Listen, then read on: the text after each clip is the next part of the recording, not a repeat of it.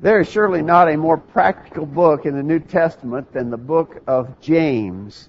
The book of James is just full of practical information. It has, in fact, it doesn't waste any time getting to it. The book of James has a one verse greeting, and at the end of the book there are no closing remarks. There are no uh, sort of difficult or abstract arguments developed in the book of James. Uh, instead, it's just filled with practical admonitions for daily living. Plenty of do's and don'ts are in the book of James.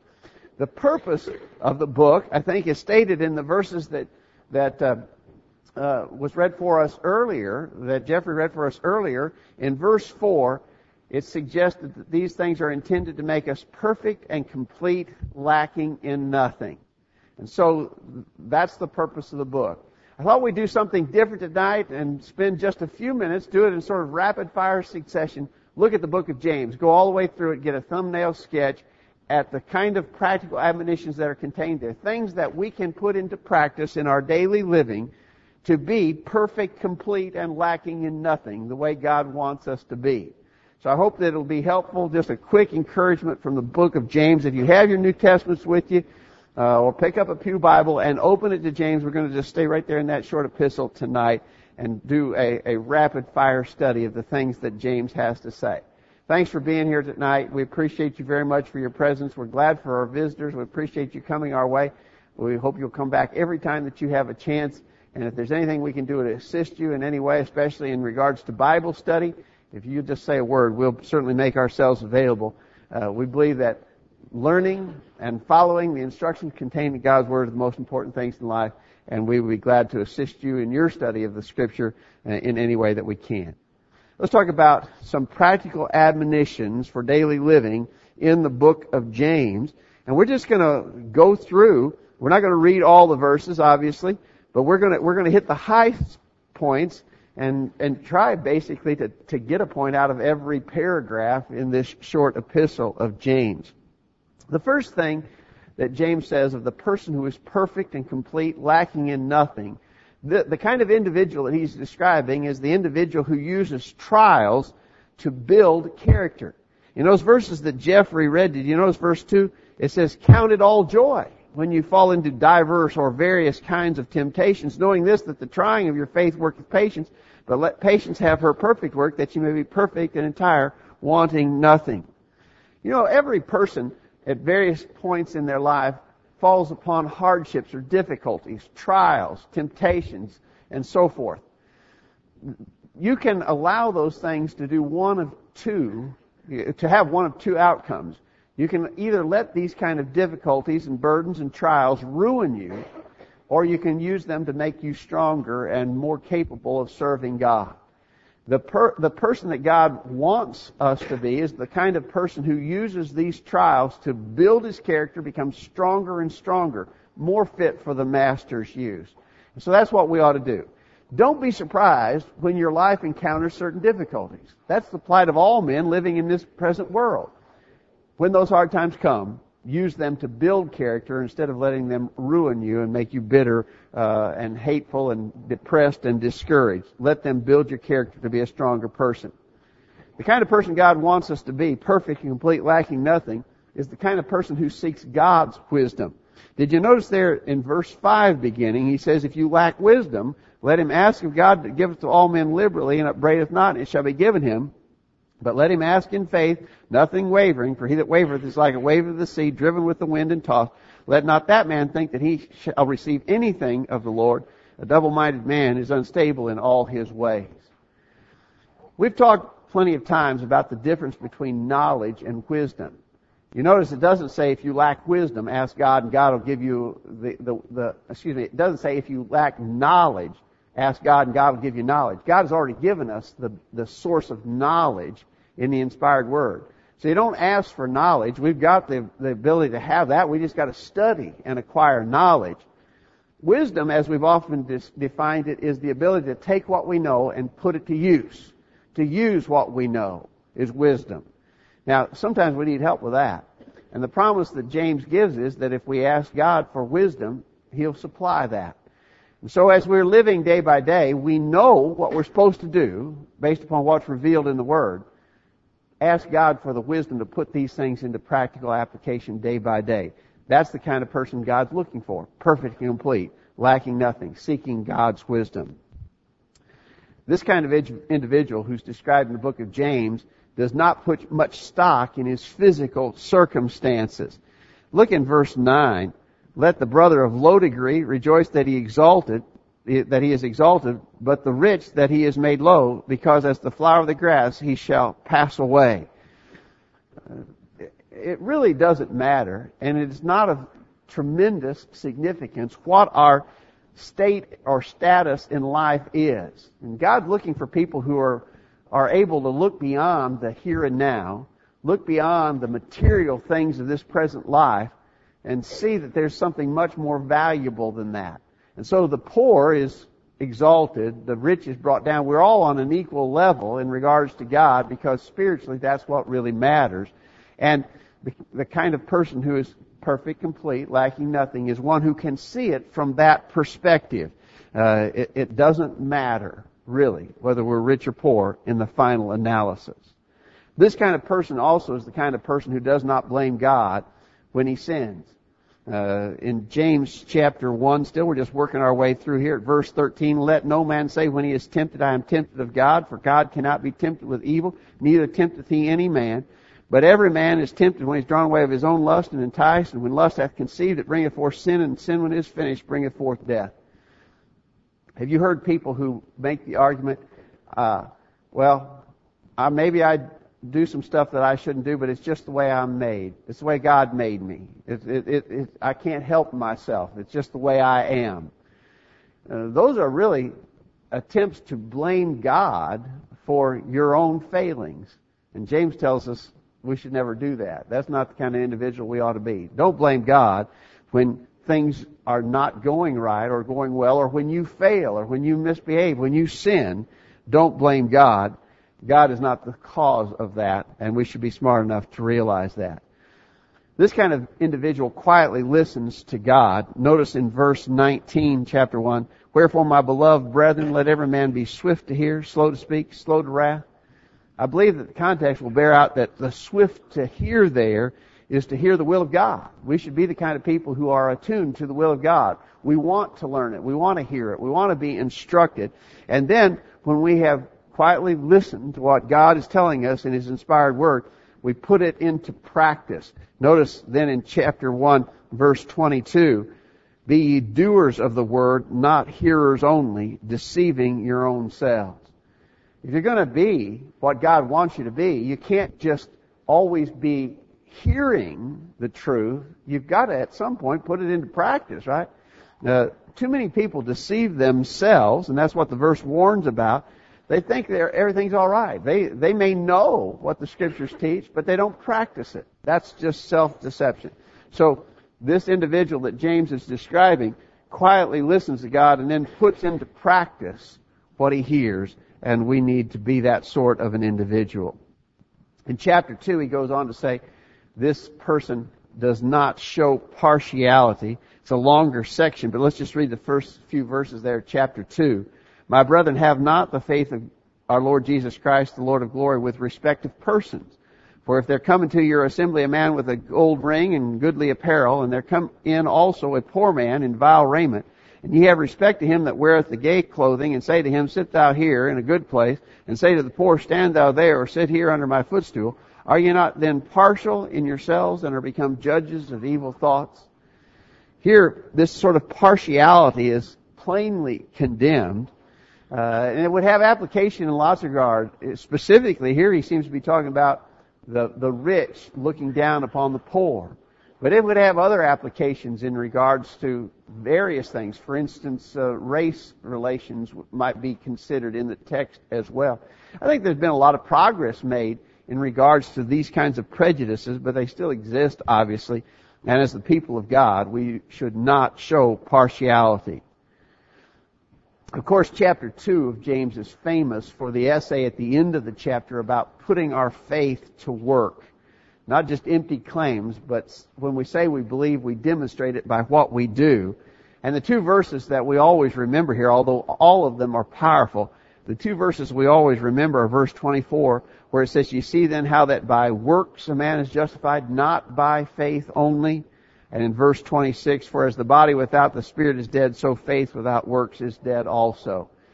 Uh, those for us may be some of the most remembered verses in the book of James because they so powerfully teach that to really show our faith, we must demonstrate them by what we do in obedience. The kind of person that God wants us to be is the person who demonstrates his faith by his works. Moving into chapter 3, James talks about the necessity of controlling the tongue. Uh, notice in verse 2, For in many things we offend all. If any man offend not in word, the same is a perfect man and able also to bridle the whole body. I think that's interesting. In the way it's worded, James is saying, if you have reached a point of spiritual maturity where you're able to control your tongue and not commit sins with the tongue, then you've probably got everything else mastered too, because he's arguing that that's the most difficult thing. And that's the highest sign of spiritual maturity, if you can be careful not to commit sins with the tongue. Well, what kind of sins might we commit with the tongue?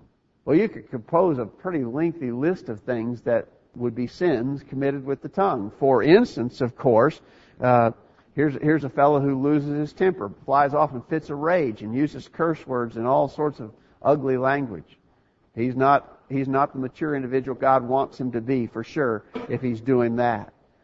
Well, someone says, "Well, I never do that. I never say curse words. I, I I've never said a curse word, you know. Or if I did years ago, I quit doing that, and I haven't cursed in a long, long time. I just, so, is that what you're talking about? Just saying curse words? Well, that's, that would be one form of sin with the tongue, but there are plenty of others. Lying, for instance, would be a sin committed with the tongue. Gossiping would be a sin committed with the tongue, and you could, you could extend the list. But the mature person that God wants us to be, perfect and complete, lacking in nothing, is the person who's learned to control his tongue. If you haven't done that yet, you're certainly not where God wants you to be. That's an area where we all could spend time working to become more as God wants us to be. In chapter 3, uh, this person that God wants us to be is one who seeks heavenly, not earthly wisdom. In chapter 3, look at verse 15. This wisdom, there's a wisdom, he says, that descendeth not from above, but is earthly, sensual, devilish. For where envying and strife is, there is confusion and every evil work. But the wisdom that is from above is first pure, then peaceable, gentle, and easy to be entreated, full of mercy and good fruits, without partiality and without hypocrisy. There's two, there's two forms of wisdom. There's the wisdom of the world, and then there is the wisdom which is from above. Uh, it is demonstrated in ways such as James indicates there, how we treat one another and how we relate to each other. But we should be the kind of people who want to have God's viewpoint on things, not the world's viewpoint on things. And I think that's a great challenge for us because as we've mentioned so often, there's a great tendency for us to want to be like the world. Uh, when uh, we have to finally realize we can't be like the world if we're going to be the people God wants us to be. We should be seeking heavenly, not earthly wisdom. This mature individual purges himself of selfish desires. In chapter 4, look at verses 2 through 4. Ye lust and have not, ye kill and desire to have and cannot obtain, ye fight and war and ye have not because ye ask not, ye ask and ye receive not because ye ask amiss that ye may consume it upon your lust. Ye adulterers and adulteresses, know ye not that the friendship of the world is enmity with God? Whosoever therefore will be the friend of the world is the enemy of God. I think that's a, a statement that we need to spend some time contemplating because again, that's sort of what we're tempted to do. We want to be friends with the world, but also friends with God. We want to have it both ways. James is saying you can't have it both ways. It's simply not possible. You can't be a friend of the world and a friend of God. And, and part of that, in that context, he suggests involves our selfish desires and pursuits. So we have to purge ourselves of those things to be what God wants us to be. Furthermore, we have to humble ourselves before God. Look in verse 6, chapter 4, verse 6. God resisteth the proud, but gives grace to the humble. Submit yourselves therefore to God, resist the devil, and he will flee from you. Draw nigh to God, and he will draw nigh to you. We need this humility of spirit to see ourselves as we really are, and then to correct any errors that we see in ourselves by submitting to God, resisting the devil. Unfortunately, even among Christians, there well, we, we often run into the problem of pride and personal arrogance and that's so counterproductive to what God wants us to be. We need to be humble before God. We need to be careful about judging our brother unrighteously. In chapter 4, look at verse 11. Speak not evil one of another, brethren. He that speaketh evil of his brother and judgeth his brother speaketh evil of the law and judges the law. But if thou judge the law, thou art not a doer of the law, but a judge. Here we're warned about harsh, hypocritical, and hypercritical judgments. This would be a passage very similar to the famous one that Jesus spoke in Matthew chapter 7, where he said, Judge not that you be not judged. Now we know there in Matthew 7 that Jesus wasn't making a blanket prohibition on judging. Other places command us to make necessary judgments. But there he was talking about judging others when we ourselves are not re- willing to correct our own problems, judging others before taking care of our own issues. And I think that's the same sort of thing that James is talking about here when he warns us about judging our brother unrighteously. This mature person that James is describing realizes his total dependence upon God. In chapter 4 verse 13, Go to now ye that say, Today or tomorrow we will go into such a city and continue there a year and buy and sell and get gain. Whereas ye know not what shall be on the morrow. For what is your life? It is even a vapor that appeareth for a little time and then vanisheth away. For that, for that ye ought to say, if the Lord will, we shall live and do this or do that. Everything is dependent upon God, and we need to realize that as so. I've told you so often about my grandmother who used to always stop you if you talked about a plan that you had for the next day or week or month. She would always stop you and correct you and add, if the Lord wills. I don't think that James is saying that we actually have to have that formula but we have to have that attitude. We don't have to say those words every time we're talking about a future plan, but we certainly have to have the attitude that we are totally dependent upon God and on His will. This mature person of the book of James is a person who does not long for riches. And in chapter 5, in the first verses, he warns about the dangers of riches. He says in verse 1, Go to now, ye rich men, weep and howl for your miseries that shall come upon you your riches are corrupted and your garments are moth eaten. Your gold and silver is cankered and the rust of them shall be a witness against you and shall eat your flesh as it were fire. You have heaped treasure together for the last days and on it goes.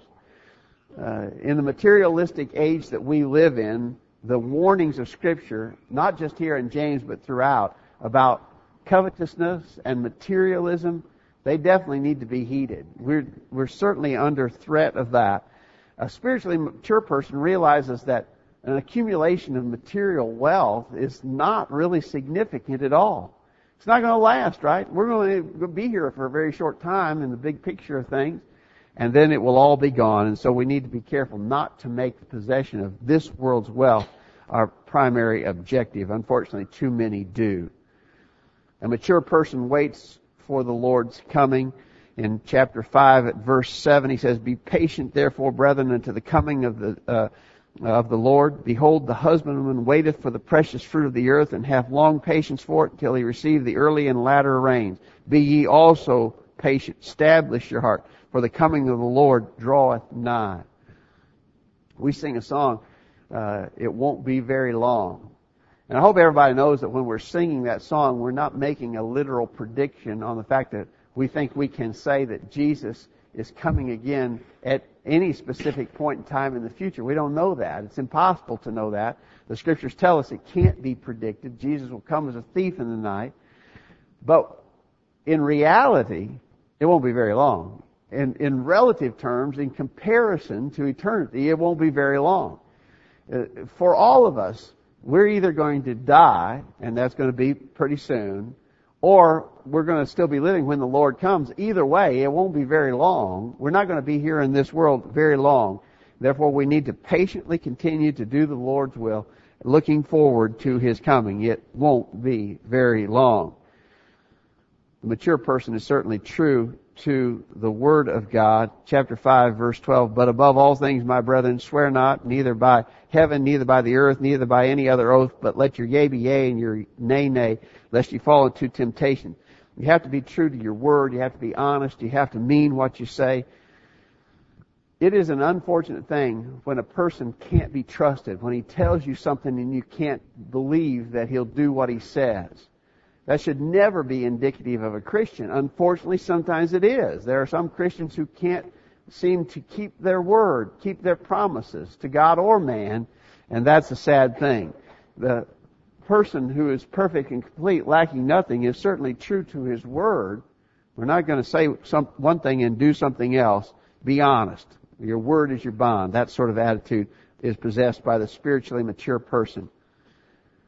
We got to pray. We got to pray fervently the famous verses here in chapter 5 about prayer include verse 16 where he says, confess your faults one to another and pray one for another that you may be healed. The effectual fervent prayer of a righteous man availeth much.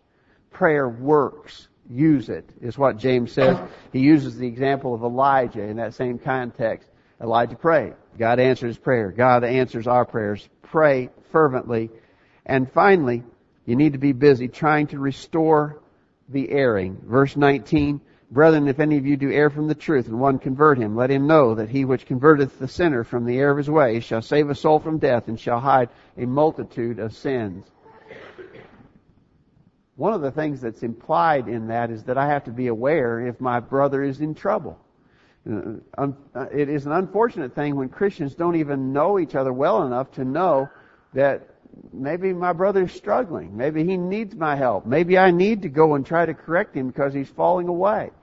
But if I don't know anything about my brother, then I'm not even in a position to be a help. So we got to develop those close relationships as we've talked about recently in a Bible class, and we need to be busy looking out for one another's spiritual well-being. The mature person tries to restore those who are straying away. God is looking for that sort of person. Do you notice the book just ends? There's no farewell. There's no final words of conclusion. The book just ends. Almost from the very start to the end, the book of James is just completely full of practical admonitions for daily living. We've just done a real quick thumbnail sketch purposefully tonight because we knew we'd be spending some extra time in singing. But just look how fast the book of James just rapid fire sort of succession tells us things that we ought to be doing if we want to be perfect and complete lacking nothing in service to God. I hope that we can use that book and its admonitions in our practical daily living to become more and more the kind of people God wants us to be. Thanks for coming tonight. It's been a good time together as we've sung and prayed and studied from the Word. As we bring this to a close, we'll sing a song of invitation with the idea being, if there are any here who know that your life is not right with God, we urge you to make it right by doing whatever is necessary. If you're not a Christian, that means obey that simple gospel plan of salvation. Hear, believe, repent, confess, be baptized. If you're a Christian already, but you've fallen away, we urge you to come back in repentance, confession, and prayer. If we can help, let us know while we stand and sing.